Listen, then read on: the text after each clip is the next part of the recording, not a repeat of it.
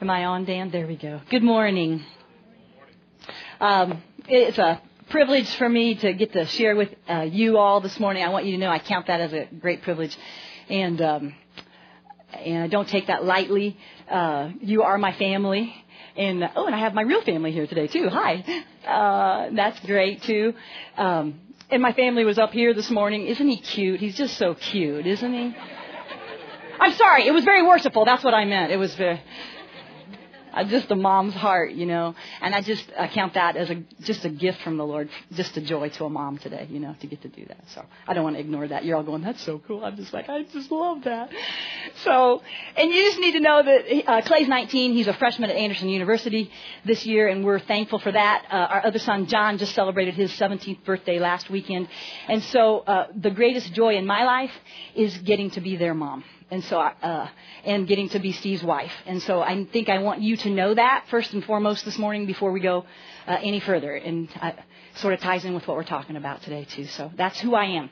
Would you pray with me as we get started? Father, I thank you so much.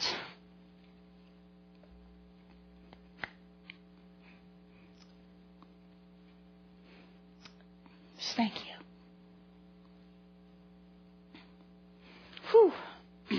Your presence is here. Your goodness is here. Your grace is amazing. And the chains have fallen off, fallen off, and you have set us free. And we just thank you for that grace. Thank you that you are the most amazing Father ever. And you love to give good gifts to us, your children. And so I ask now that that love that you have lavishly poured out on us, you would give us a double portion this morning. That we would feel your love and experience the depth of how much you love us this morning, Father. And may all be for your glory. In Jesus' name, amen. All right, we've got a lot to cover this morning, and um, we have been studying the book of Ephesians. We're in chapter 5 today, which means we're almost done because th- there's only six chapters in the whole book.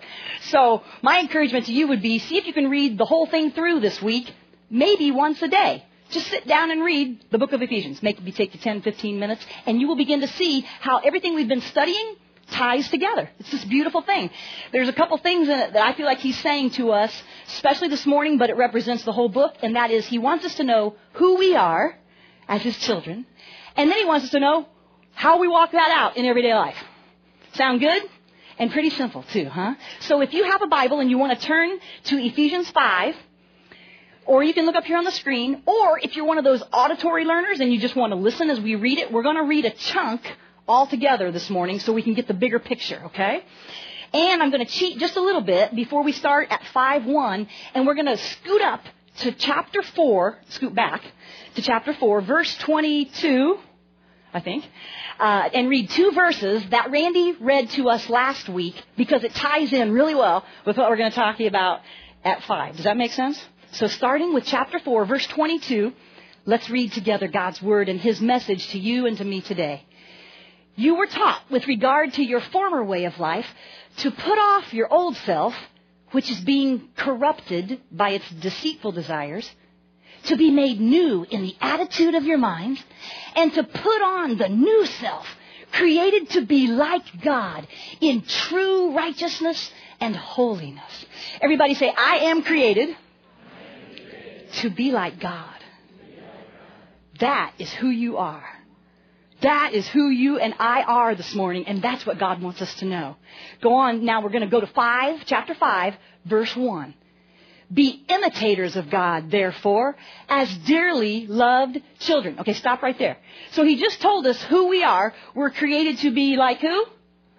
Like God. Now he tells us to act like God. Imitate God. See? So this is who we are. Therefore, that's why we can begin to live it out walk it out in the everyday decisions and, and, choices of life. Does that make sense? And how do we do it? As dearly loved children. And we'll keep reading now.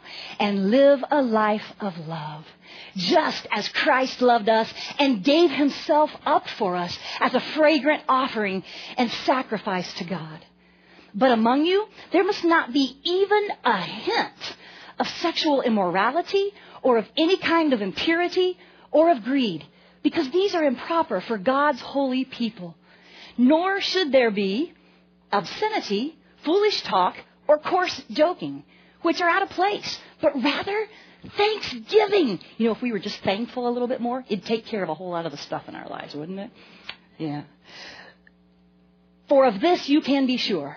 No immoral, impure, or greedy person, such a man is an idolater, has any inheritance in the kingdom of Christ and of God.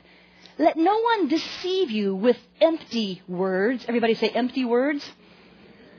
For because of such things, God's wrath comes on those who are disobedient. Therefore, do not be partners with them. For you were once darkness, but now you are light. Live as children of light. There he goes again. That's who you are. You and I. Light, meaning not only enlightened because of the Spirit of God in us, but light like pure and holy. That is who you are on the inside. The minute God's Spirit came in and made you holy, forgave your sin, that's your identity. Going on. Find out what pleases the Lord. Have nothing to do with the fruitless deeds of darkness, but rather expose them. For it's shameful even to mention what the disobedient do in secret. But everything exposed by the light becomes visible. For it is light that makes everything visible. This is why it is said, Wake up, O sleeper, rise from the dead, and Christ will shine on you. Keep in mind, in Scripture, a lot of times when it says, talks about death or being asleep, that often means in your sin. Okay? Like before we came to Christ, a lot of us were dead inside. We were sleeping. But now He's calling us to wake up out of that because Christ wants to shine on us. Wow. Be very careful then how you live. Not as unwise, but as wise, making the most of every opportunity because the days are evil. Therefore, do not be foolish but understand what the Lord's will is. Do not get drunk on wine, which leads to debauchery. Instead, be filled with the Spirit. Speak to one another with psalms and hymns and spiritual songs. Sing and make music in your heart to the Lord, always giving thanks to God the Father for everything in the name of our Lord Jesus. Oh, thank you, Lord, for your word. And wouldn't it be great if we used our words and our conversations a little bit more just to tell each other the good things that God's doing in our lives every day? Yeah. Okay. We're going to, uh, just for a teaching moment, there's some words in here that personally I didn't even know what they meant, so I thought maybe I'd share it with you what I learned this week. Uh, when it says don't be drunk on wine, but because it leads to debauchery, that word simply means to be led astray morally. Okay, so to take down a path of destruction. So if you read it like that, it'd be, do not get drunk on wine, which leads down a path of destruction. Instead, what? Be filled with the Spirit. Why? Because, you know, sometimes people like, do they just want to feel better, and so that's one reason, or whatever is the reason. But guess what? There is no high, as Beth Moore says, there is no high like the Most High. You know, you want, you want to get filled up, you want to have a good time, spend some time soaking in the Lord's love. Just get into His presence and let Him fill you up. And I'm telling you, there is joy in His presence like no joy anywhere else. You know, uh, maybe sign up for an hour in the prayer room if you've never experienced that and just ask Him for it. I challenge you. Lord, fill me up. Fill me up. Intoxicate me with your love. And sometimes that's just a quiet, peaceful joy that just consumes you. And sometimes you get really excited and talk fast like me. Okay, so we're going on now to verse 1 of chapter 5, and we're going to take it apart just a little bit. He's told us that we are children of God. Now imitate God. And how do we imitate Him? We live a life of love. Just as He loved us and gave Himself up for us. We could spend two or three sermons on those words right there.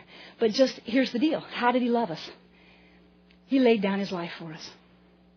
And if we want to love Him, who is the perfect Father, trustworthy, faithful, true, then we are to love Him by loving each other and laying down our lives for each other. Maybe laying down my agenda to serve you, laying down my comforts to come alongside. My sister's here today. She's the queen of this. She lays down her life for her boys. She lays down her life for her neighbors and makes a meal when somebody's sick, or she writes a note of encouragement when somebody needs hope. This is imitating Jesus. I want to be more like that. I want to love the way that He loved us, and I die to myself in order to do that. That's what He calls us to do, to love one another like that. Why? Because we are dearly loved children, and therefore we can give our lives away. You see, our Father is the perfect Father, and therefore He is trustworthy. And anything He tells us from here on out, we can know that it is for our good and for our joy and for our best. He is the only one that will never leave us nor forsake us. And my boys are teenagers now, and they know now that parents are not always perfect, but this one is. You know, I know sometimes they think, I wonder if she really remembers about that. You know, but my God never forgets. He is the perfect Father. Therefore, all His words are trustworthy and true. Let's go on. So, right after He tells us to live a life of love, right? And lay down our lives for each other, then He goes into this stuff. But among you, there must not be even a hint of la la la la la sexual immorality, impurity, greed, and he goes on down. Does it ever occur to you guys when you read scripture that like, okay, this is like, like, why do those two things follow each other? Does it seem like he just took a turn? Okay, I was asking the Lord about it this week. Why are those two things next to each other in scripture? And I felt like he said, because if you're doing these things, it's the opposite of a life of love. So he just calls us to live a life of love and lay down our lives for each other. And then he says, but if you're doing these things, it's the exact opposite. If you're living a life of impurity or, or immorality or whatever, you know, well, I want to show my boyfriend that I love him, so I'm going to sleep with him. Well, guess what? That's not the most loving thing to do. Why? Because it's not, it's, it's, it's taking him down the wrong road. It's not allowing him to be created like God and to come into his destiny to be the most himself he can be. You see, the more we live like God, the more we live a holy and pure life because his Holy Spirit lives in us, the more true we are to ourselves. You want to be authentic? Live true to the real you that God has made on the inside. And therefore, to love one another, we encourage each other in those things. Does that make sense? Okay, so let's look at it um, another way. Go on to uh, the Thessalonian scripture. Paul tells us this all over scripture. That's why we're talking about it today. 1 Thessalonians 4. It is God's will that you should be sanctified, which simply means made holy or set apart for God. That you should avoid sexual immorality. That each of you should learn to control his own body in a way that is holy and honorable not in passionate lust like the heathen who do not know God, and that in this matter no one should wrong his brother or take advantage of him. Do you hear it? If we're doing these things, we're taking advantage of. Because why? Because all of those other things, greed and impurity, it's all about me, me, me, me, me. I'm getting my needs met. Even making fun of people or coarse joking or whatever is, I'm going to put others down so I feel better about myself. Isn't it? It's the opposite of love, which is, I want to do what's best for you. I'm going to lay my life down and honor you and respect you. Let's go on to the next one. He tells us in Corinthians, Do you not know that the wicked will not inherit the kingdom of God? Do not be deceived. Neither the sexually immoral, nor idolaters, nor adulterers, nor male prostitutes, nor homosexual offenders, nor thieves, nor the greedy, nor drunkards, nor slanderers, nor swindlers will inherit the kingdom of God. And this is what some of us were. But here's the good news of the gospel, and that is this. We were washed. We were sanctified. We were justified in the name of the Lord Jesus Christ and by the Spirit of our God. Because when He comes inside to live inside of us, He makes us holy. He forgives every sin, anything that we have done before. He will make us new we become a new creation in Christ. Therefore, we get clean slates. We get to start over. He is the God of do-overs. He is the one who wants to make us holy every day. Whenever we mess up, we can be cleansed again and again and again. And it makes me want to love him even more when I say, I want to be holy for you because he's so good. Oh, he's so good to us. Okay. Go on to the next one. Skipping down to verse 18. Flee from sexual immorality. Stop right there. Notice that it doesn't say, walk away. Nor does it say, I would cut back. just take a diet mentality. I'm just going to like fast from this for a little while so that I'm, you know, better. Uh-uh. He says, flee.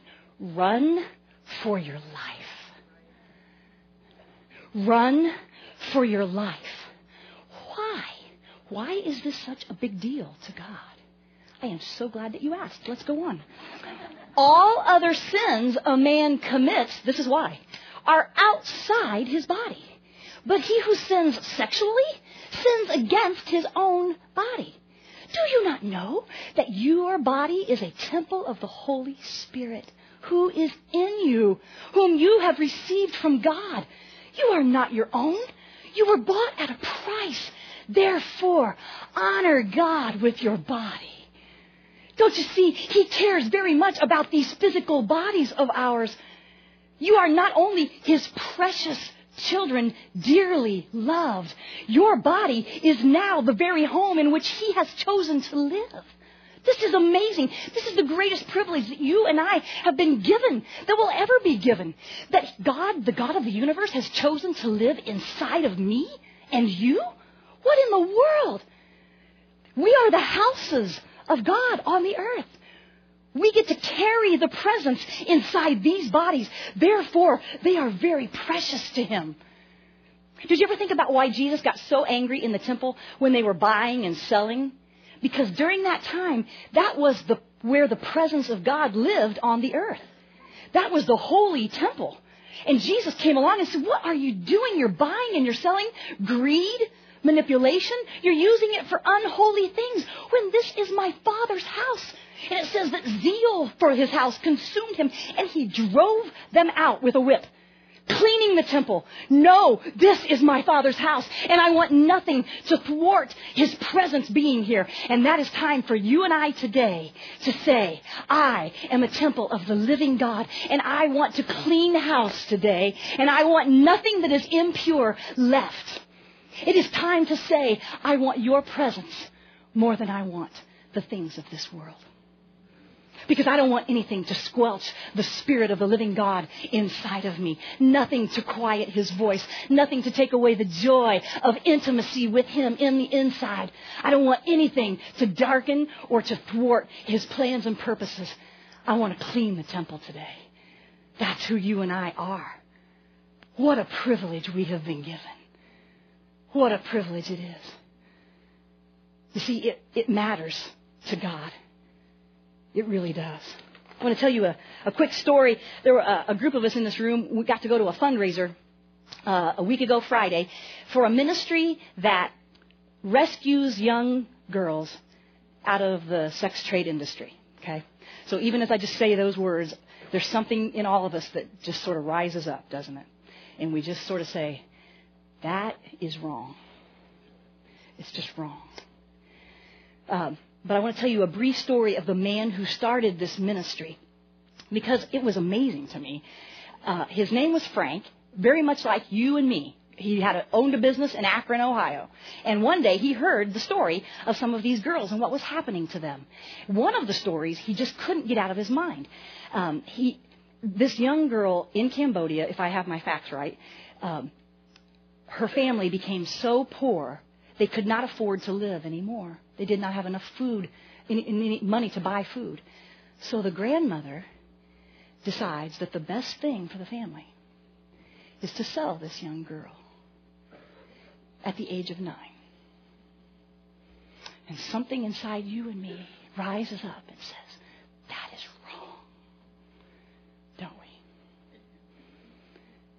this man named Frank, he heard the story and he couldn't get it out of his mind. In fact, he heard the Spirit of the Lord say to him, Remember Nhu. Her name was Nhu. N H U. Remember Nhu. Remember. So Frank went home, but and he couldn't forget. And you know what he did? He bought a plane ticket and he went to Cambodia and he searched for Nhu. And he went to find her. And he couldn't. So he went back home. Months later, he still hears the voice of the Lord. Remember, Nhu. He goes back again. He goes back a third time and a fourth time and a fifth time because the voice of the Lord is telling him, remember my daughter whom is dearly loved. Remember Nhu. And on the fifth time, guess what happened? He found her. And in the wonderful course of this story, which I don't have all my details straight somewhere along there, his wife and he both owned successful businesses in Akron, Ohio. They sell their businesses, take all their money, and they go and they purchase Nhu out of darkness and into freedom. Is that not amazing? And then they started a ministry in which Nhu became the very first employee to help them start. Now they have 12 homes for these girls all over where they are rescuing them. Is this not the most beautiful picture you've heard of the God's redemption and what He has done for you and for me? Because the Father saw you and me caught in the slavery of sin and He told his son to go rescue my children. And Jesus came and he went and paid the ultimate price of his own life to purchase you and me out of darkness and into his marvelous light, out of slavery, into freedom, so that you and I can be servants and children of the Most High God. Is it just not amazing what our God has done for us? It's the beautiful picture of the Father's heart. Wow.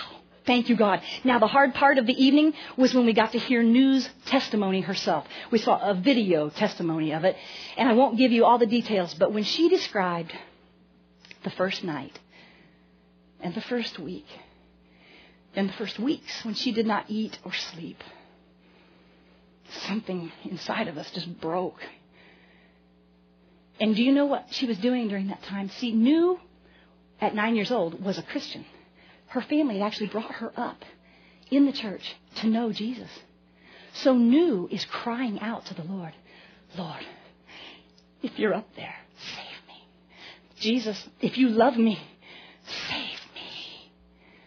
And don't you know that the minute she began to cry out, the father's heart was breaking and he did everything he could not to just like probably wipe out the entire continent because of what was stealing the innocence of his dearly loved child. Don't you think he used some massive self-control not to have his wrath poured out when one of his precious ones cries out? But you know what the father did? He goes and he whispers into the ear of a man in Akron, Ohio, and he says, go get my daughter. Go get her. Remember Nhu. Go rescue her. Go do it, Frank. You can do it. So time after time after time, after frustration, after no success, he didn't let it go and they found her. Is it not amazing? And here is what I heard the Lord say to me this week. That happens over in those countries, but you and I both know it's happening here. And it's not just an industry, it is a culture. And some of us in this room have become slaves to sexual immorality and to those kinds of addictions because the enemy is out there just pulling us in and tempting us and seducing us with empty words saying it's no big deal. But it's a really big deal to God because you are his dearly loved child what you do with your body is a really big deal. And the voice of the Lord has been whispering in my ear this week. And he said, Tell my children, there is freedom. There is a better way. There is. And isn't it maybe true that we've been trying to be so prim and proper that the church has been a little bit silent on the issue for so many years that the culture is screaming. They're very glad to step in where we have not been speaking and tell everybody else what sex is intended for and what your sexuality means and how you can have, you know, the 10 top steps to being better at that. And you can know, you know, it's okay to look at these things on the internet. And by the way, if you do, you'll just be so happy and so fulfilled. And isn't it time that we, the church, stand up and say, but God has a better plan. So this is a little uncomfortable, I know, because I'm, you know, the fear and trepidation, I'm sharing this with you, but I believe it's the word of the Lord. I believe it's his heart for you and for me because we are his dearly loved children and he wants us to know the truth so the truth can set us free. For purposes of definition this morning, can we just keep it simple and say that sexual immorality is any kind of sex with anyone outside the context of a man and a woman being joined together in holy matrimony in marriage? Does that make sense? So that's what we're going to mean by when we use that term, okay? Let me give you an example. This is a paper plate, and this is a paper plate. Can you go with me here? Okay. this is a man, and this is a woman. And the intent of God, remember this is his idea. is that two, these two people come together and they are joined in holy matrimony. And then the Lord gives them this amazing gift that, by the way, it was his idea. And he says, here is sexual intimacy to bind you together in the bonds of holy matrimony. And let's use glue as the example, okay? So they glue themselves to each other. Can we say that this morning? And they are bound together so that what God has joined together, what? Let no one separate. So that they can get together through, they can make it through the thick and the thin and still stick together. It, it keeps them together. You see, the glue was meant to be a permanent bond. It's meant to keep them together forever, till death do us part. This was God's original intention for this thing we call sexual intimacy. Do you see it? It's like the light bulbs come on. Wait, you mean it's, you mean it's not like Scotch tape where I go here and I do this and then I go over here and I do this and then we separate? And do you see what I'm saying? The culture has just got it all wrong. Because let me ask you, what happens when you take two paper plates that are glued together and they break up?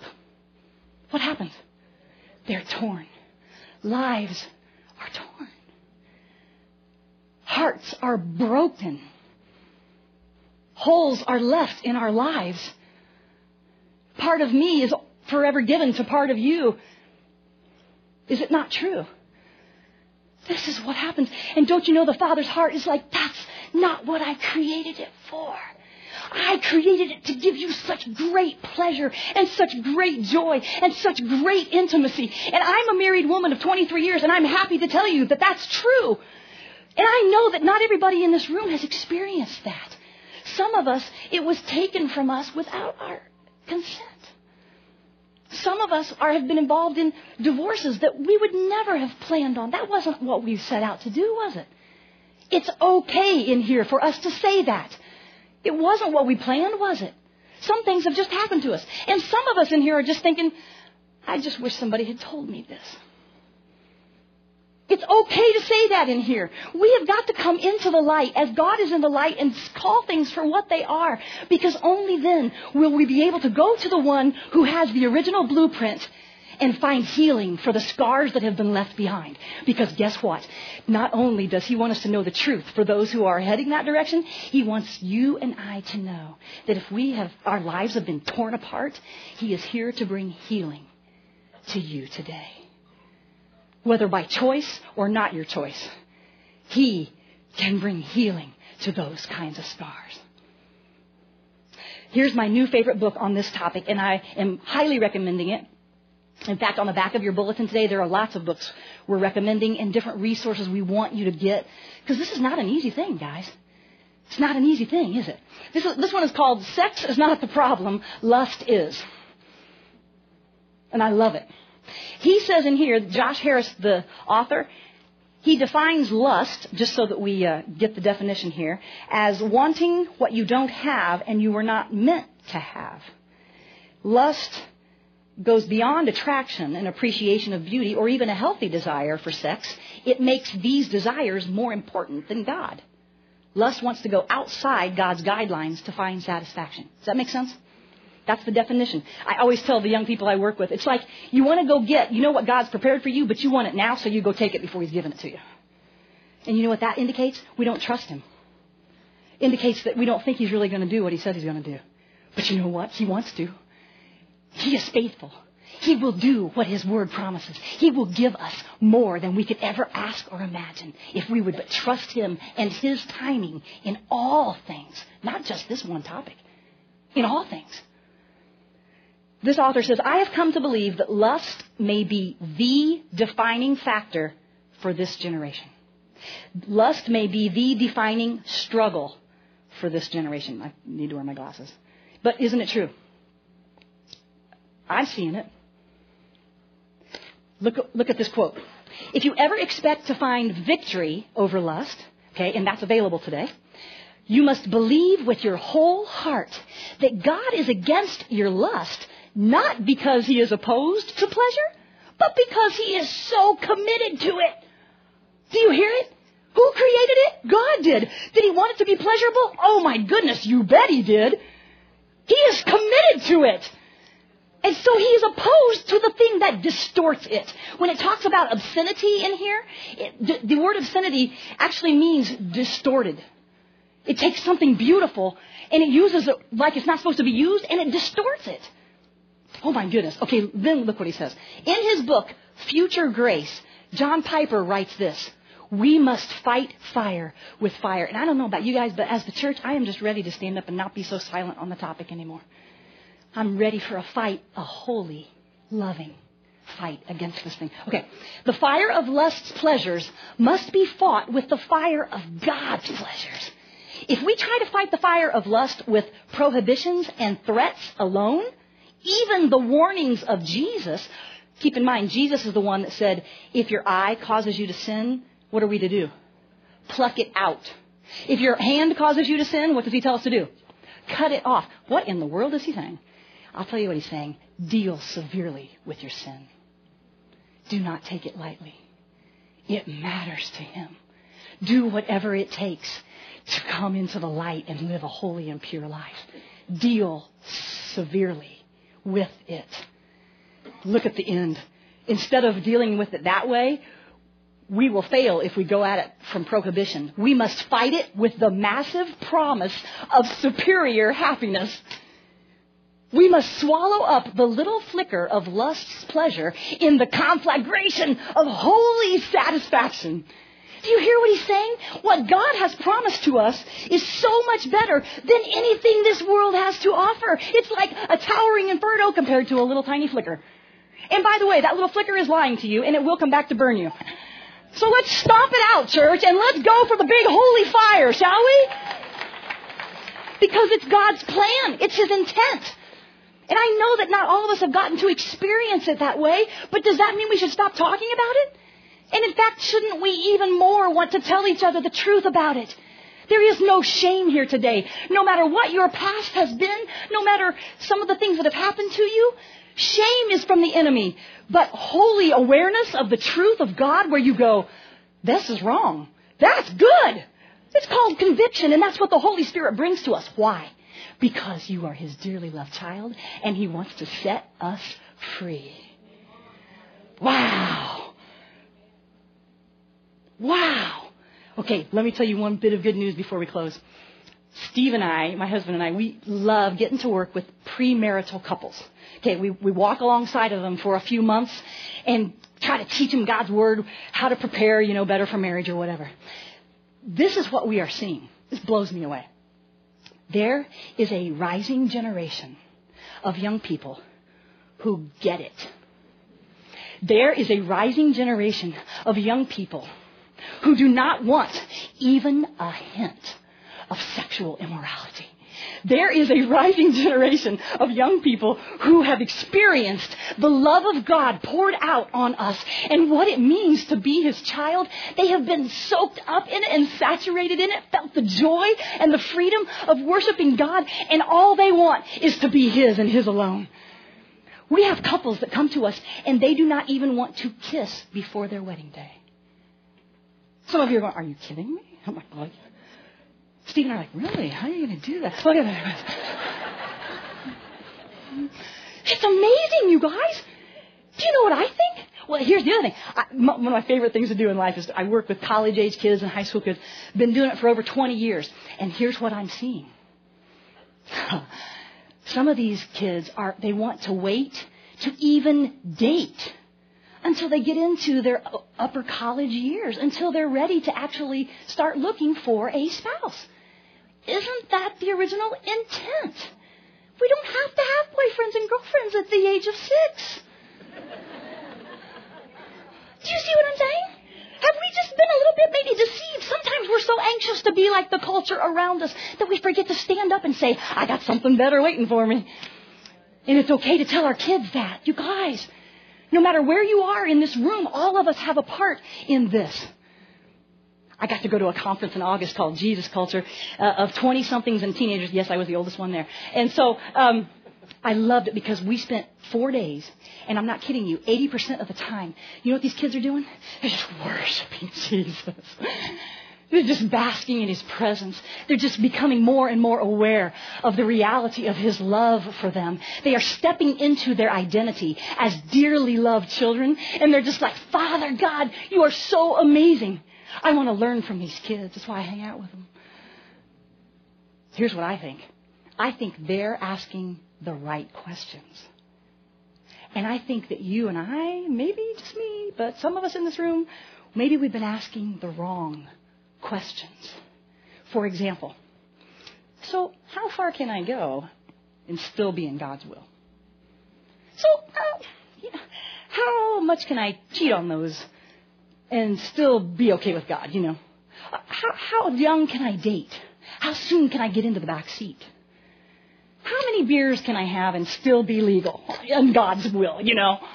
How, how far can I push it and still sneak underneath the line of God not being mad at me? But you know what the kids today are asking? Oh, they are asking things like this Father, how can I serve you more? What more can I give to you? Is there anything else in my life that I can get rid of to please you because I want you more than anything else that this world offers me? You see, they're radical for him. They just want him more than they want anything else. These are the questions that you and I in our 20s, in our 40s, in our 50s and 60s are to be asking the Lord. What else can I give you today, Father? How else can I offer my body as a living sacrifice? What about that unforgiveness? What about the, the rage thing? What else can I get rid of in my life so that I can be a holy vessel and be true to who you've made me to be? We need to start asking the right questions, I think.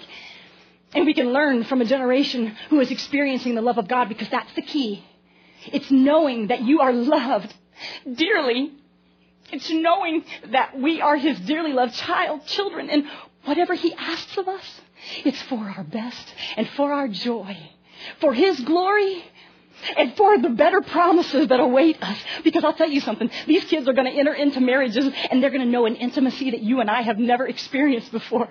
They're going to know a joy in being married and a commitment to one another because they don't come in with the baggage and the brokenness that you and I came into it with. Isn't it amazing? And then they're going to teach their children, and then they're going to teach their children, and the glory of the Lord is going to fill the earth one day. It's an exciting time to be alive. In this culture that is saturated with sexual immorality, you and I can stand up and be the church and be holy temples of His Spirit. And we can make a difference. And we can start telling each other the truth. And we can stop being silent on it because God is not silent on it. Oh. Help us, Lord. All right. For those of us in this room right now that have been feeling a little bit of the shame thing, let me tell you, that can go right now. You can let go of it. Because he's just asking one thing of you and I today if we have been in a position where we have not lived this way. And, and the one thing is this would you come into the light as He is in the light? And would you confess your sins? And would you say, I agree with you, God. This is wrong. That's all He asks of us. Because when we do that, then the blood of Jesus cleanses us from all unrighteousness. That's all He asks of us. You see, we don't have to go around beating ourselves up and trying to pay a price for it because the price has already been paid. He's already done it for us. How good is He? Look at 1 John 1 9, 1 5. God is light. In Him, there is no darkness at all. If we claim to have fellowship with Him, yet we walk in the darkness, in any of these things, we lie. And we do not live by the truth. But if we walk in the light as He is in the light, we have fellowship with one another, and the blood of Jesus, His Son, does what? It purifies us. See, not only are we forgiven, we get made new. We get made whole again. We get made clean and pure. We get a clean slate. We get do-overs. We get to start again. So today, no matter your age or your stage or where you've been, today can be the day where you get cleansed and you get freed and you walk out of here a new person. It's, it's, it's, it's, it's his business. That's what he does. Look at the last part. If we claim to be without sin, this is key, you guys. If we claim to be without sin, we deceive ourselves. And the truth is not in us. Some of us in here are just tired of lying to ourselves. Aren't we? We just want to come clean. But if we confess our sins, that's it. That's all he's asking you and I to do. If we confess our sins, he is faithful. He is just and he will forgive us our sins and purify us from what? All. Everybody say all. All unrighteousness. He will make us holy and pure again. This is his will. And all he asks of you and me is to step today into the light. To step into, and what's that mean? Expose the fruitless deeds of darkness. Which means this. If there's anything in your life that you're hiding, that's your first indicator. Well, these text messages I'm getting, I just, I erase those as soon as I get those. Or, or that computer screen, I only go at certain times of the day because I don't really want anybody else to know what I'm looking at. If you're hiding something, it's an indicator that it's in the darkness. And God wants you to bring it into the light. And agree with Him that it is sin. Anything outside a man and a woman in the context of marriage Right? What else? I was just not going to tell my spouse about this part of my life. It's hidden. He doesn't want us to have to hide anymore. Because what happened? See, that started in the garden with Adam, didn't it? That was the first repercussion of sin. Adam went and hid because he knew he was in trouble. And then what do you do? Then you carry shame around with you. You're isolated. You don't have fellowship with God. It's the worst place to be. Church, you can be free. We can be free today. Come into the light, admit that it's sin, and let Him purify us from all unrighteousness. And when you do that, you will not find condemnation. The Lord's, the Bible says that His face will shine on you. And when the face of Jesus shines on you, it is love. It is healing. It is acceptance. It is Jesus saying, you are my beloved child. You, no matter what you have done and where you have been, you are my dearly loved child. So we can have confidence to approach the throne of grace and receive help and healing no matter what. Would you stand with me as we prepare for communion?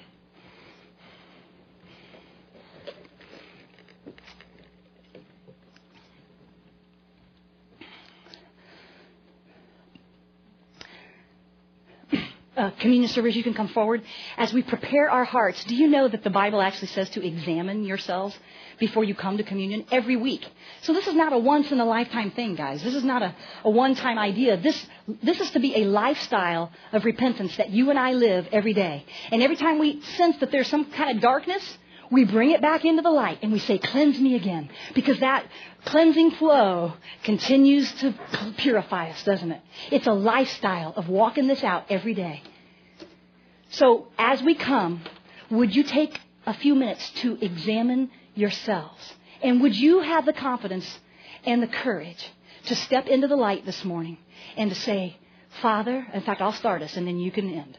Father, we want to know what you see. We want to agree with you because we trust that you are our loving Father who wants to set us free. We trust that what you have for us is better than what this world has been offering us we right now step into the light and we ask you, Holy Spirit, shine your light of love and, and freedom onto us so that we can see clearly. And we will bring it to you and ask you to cleanse it and forgive it. Now just continue in that state of prayer. There is wine on the outside stations and grape juice on the inside. Come and realize that what we are doing is taking the, the broken body of Jesus who took the payment for our sins. And then his blood was shed to cleanse us of our sins. And come with thankful hearts when you come.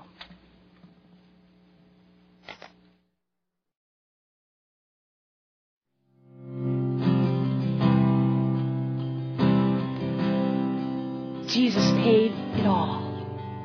No matter what story in your life. We're all in the same boat. Sin had left a crimson stain and He has washed us white as snow.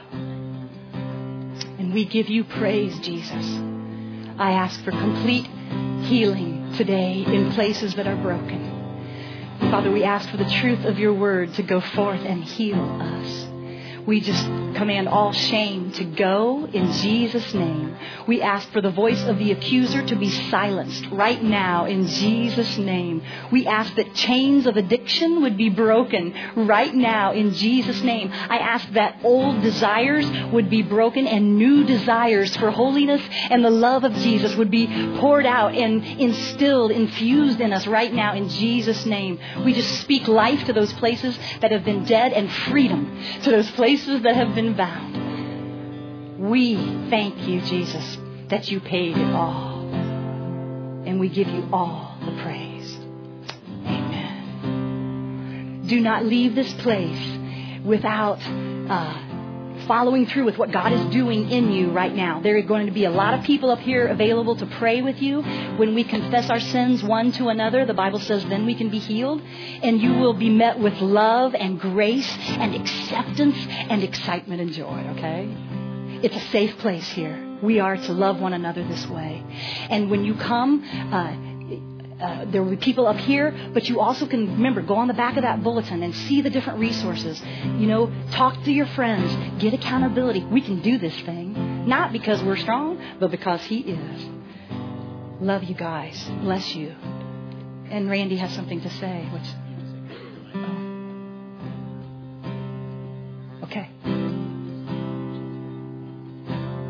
Okay, somebody in here this morning felt the Lord saying to them that there is healing today, especially for chest and back pain. Chest pain or back pain. And if that is you, the Lord is saying He wants to heal that today. And so there's going to be a group of people over here that will pray specifically for chest pain or back pain. And you can come up. This is an exciting place to be today, isn't it? Bless you guys. Have a great day.